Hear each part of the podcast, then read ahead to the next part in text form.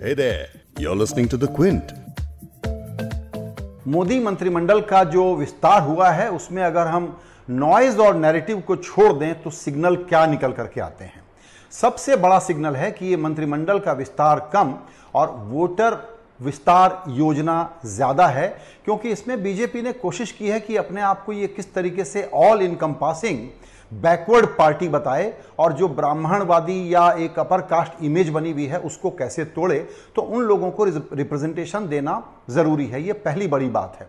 दूसरी बड़ी बात यह है कि गठजोड़ धर्म की बड़े दिनों के बाद याद आई है। पिछले दिनों जो सर्वशक्तिमान पार्टी हो गई थी और एलाइज को ठीक से ट्रीट नहीं करती थी तो एलाइज का ट्रीटमेंट यहाँ अच्छा दिखाने की कोशिश की गई है।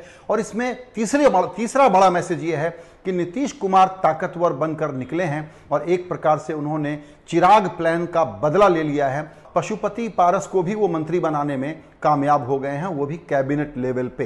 तो गठजोड़ धर्म निभाने की याद बीजेपी को आई, ये तीसरा इंपॉर्टेंट पॉइंट है। और चौथा इंपॉर्टेंट पॉइंट ये है कि किस तरीके से जो आने वाले चुनाव हैं, उनमें माइक्रो टारगेटिंग की जाए लोगों के आ, का वोट लेने के लिए उसका ब्यौरा हम आपको डिटेल बाद में बताएँगे। और एक आखिरी इंपॉर्टेंट पॉइंट है वो है कि जो पार्टी में नवागंतुक हैं जो नए इंपोर्टेड नेता हैं उनको मंत्री बना करके ये भी सिग्नल है कि सभी पार्टियों के सभी लोग हमारे यहाँ वेलकम हैं। नमस्कार मैं हूँ संजय पुगलिया। ये विस्तार जब हुआ है, तब ये सरकार लगातार इल्ज़ाम झेल रही है कि कोविड का इसने मिसमैनेजमेंट किया है।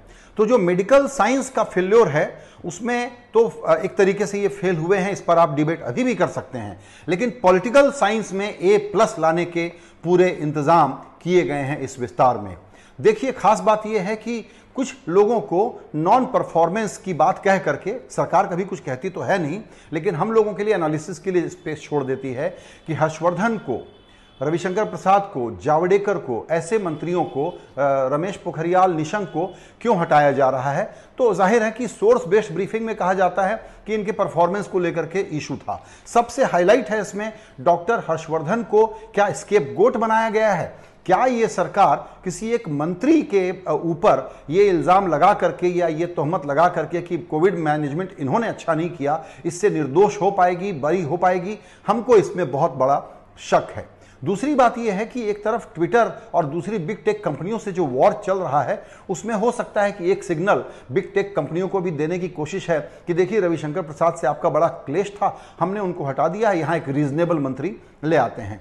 किसको क्या मंत्रिमंडल में जगह मिलेगी, क्या पोर्टफोलियो मिलेगा, उसके हिसाब से हम इंडिविजुअल की ताकत का अनुमान लगाएँगे, वो एक अलग विषय है जिसमें मैं अभी जाना नहीं चाहता हूँ। मेरा मूल विषय ये है कि इस विस्तार से सरकार की क्या चिंताएँ और क्या कंसर्न सामने आ रहे हैं। तो जब हम कहते हैं कि बैकवर्ड पार्टी दिखाने की कोशिश तो यूपी उसका सबसे बड़ा उदाहरण है। 2022 में विधानसभा का चुनाव है। वहाँ पर आप देखें तो कोरी लोधी कुर्मी दलित एक ब्राह्मण ओबीसी इस प्रकार का रिप्रेजेंटेशन दिखाने की कोशिश की गई है। दूसरा अहम राज्य है महाराष्ट्र। 48 लोकसभा सीटें हैं यहाँ पर।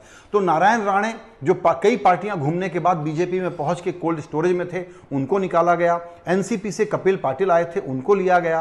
और इस प्रकार से ये मैसेज देने की कोशिश हुई है और एक इनके बीजेपी के ही हैं, अपने कराड़ साहब, उनको लिया गया। ये मैसेज देने की कोशिश है कि हम किस तरीके से ऑल इनकम पासिंग पार्टी बनना चाहते हैं। वेस्ट बंगाल का चुनाव खत्म हो गया, इसलिए अहमियत घटी नहीं है, बढ़ी है। और वो यूँ बढ़ी है कि अब लोकसभा की बयालीस सीटें हैं, वहाँ सीटों को मैक्सिमाइज करना है, क्योंकि अगर कहीं और नुकसान नुकसान होगा तो हम भरपाई कहाँ से करेंगे? इसीलिए वहाँ पर भी जो बैकवर्ड और दलित वोट फैक्टर है, उसको ध्यान में रख करके, बाबुल सुप्रियो और देवोश्री चौधरी जैसे लोगों को हटा करके, उनको लाया गया है, जिनके बारे में बीजेपी का ये मानना है कि ये इनका नाम भी ठीक है, काम भी ठीक है, नाम इस सेंस में कि ये एक वोटर कम्युनिटी में वोट ला पाएँगे, ये कोशिश इसके पीछे दिखती है। इसी तरीके से कर्नाटक और गुजरात में भी चूँकि विधानसभा के चुनाव होने हैं तो कुछ स्ट्रांग सिग्नलिंग ज़रूरत ज़रूरी है। तो धर्म, जाति, इलाका, इन तीनों के मेट्रिक पे देखा गया है कि कौन वोट कैचर हो सकता है। उन नामों को, उन उपनामों को यहाँ पर सामने प्रोजेक्ट करने की कोशिश की जाए। लेकिन जैसे आरबीआई की जब पॉलिसी आती है तो हम कहते हैं कि आरबीआई ने अकोमोडेटिव स्टांस दिखाया है तो इसका दो उदाहरण है। एक तो हमने बताया एलाइज के बारे में कि कितने अकोमोडेटिव हो गए हैं ये लोग। ज़ाहिर है कि मजबूरी के कारण हुए हैं। क्योंकि इसके अलावा दूसरा महत्वपूर्ण सिग्नल देखिए आप, जो कर्नाटक का है।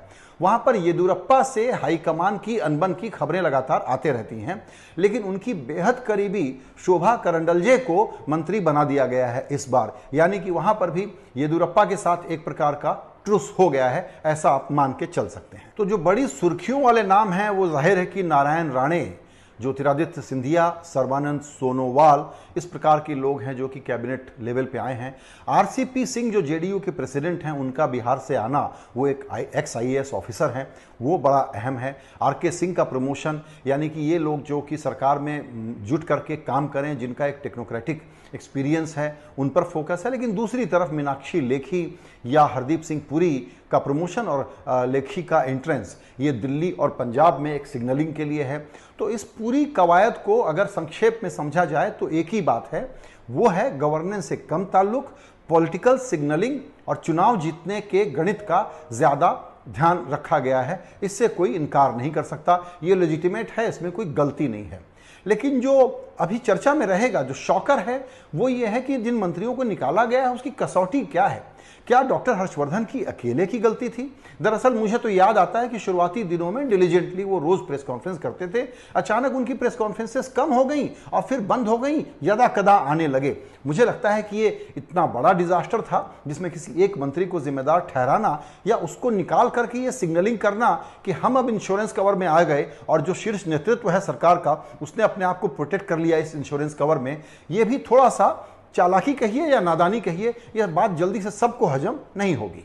तो जैसा हमने शुरू में ज़िक्र किया कि इसमें गठजोड़ के प्रति इनका प्यार वापस लौटा है, ये एक ध्यान देने की बात है। भविष्य में और छोटी पार्टियों को सिग्नलिंग की कोशिश है कि अब हम गुड बिहेवियर में आ जाएँगे। वापस पिछले दिनों में जो हम अश्वमेध का घोड़ा लेकर के निकले थे, उसको हम रिटर्न करा रहे हैं और एकोमोडेट कर रहे हैं अलाइज को। नीतीश कुमार का बदला है, उसके लिए अंग्रेज़ी शब्द है पोइटिक जस्टिस जो उन्होंने किया है, जो हम पिछले दिनों में मानते थे कि सीनियर पार्टनर कौन जूनियर पार्टनर कौन। तो नीतीश बता रहे हैं कि आप मुझसे डील करिए, मैं आपके साथ हूँ, लेकिन शर्तें शर्तें लागू हैं। और ये बड़ा अहम है और हमेशा इस रिलेशनशिप को रिलेशनशिप को समझने पर हमको ध्यान देना पड़ेगा। पशुपति पारस भी care of JDU Nitish babu ही उसको गिनना चाहिए। तो इस विस्तार का लब्बो लुआब ये है कि एकोमोडेटिव हो रहे हैं वोटर एक्सपांशन की चिंता है, क्योंकि इतनी इनकम्बेंसी के बाद आप कहीं ना कहीं लूज कर सकते हैं। तो नए ग्राहक नया जनाधार कैसे ढूंढा जाए, इसका प्रयास है। और नवागंतुकों को दूसरी पार्टी से इनविटेशन क्लियर है। और जो बड़े राज्य हैं, वहाँ पर ज़्यादा फोकस किया गया है, क्योंकि वहाँ लोकसभा की सीटें भी ज़्यादा है। इसका गवर्नेंस पर क्या फ़र्क पड़ेगा?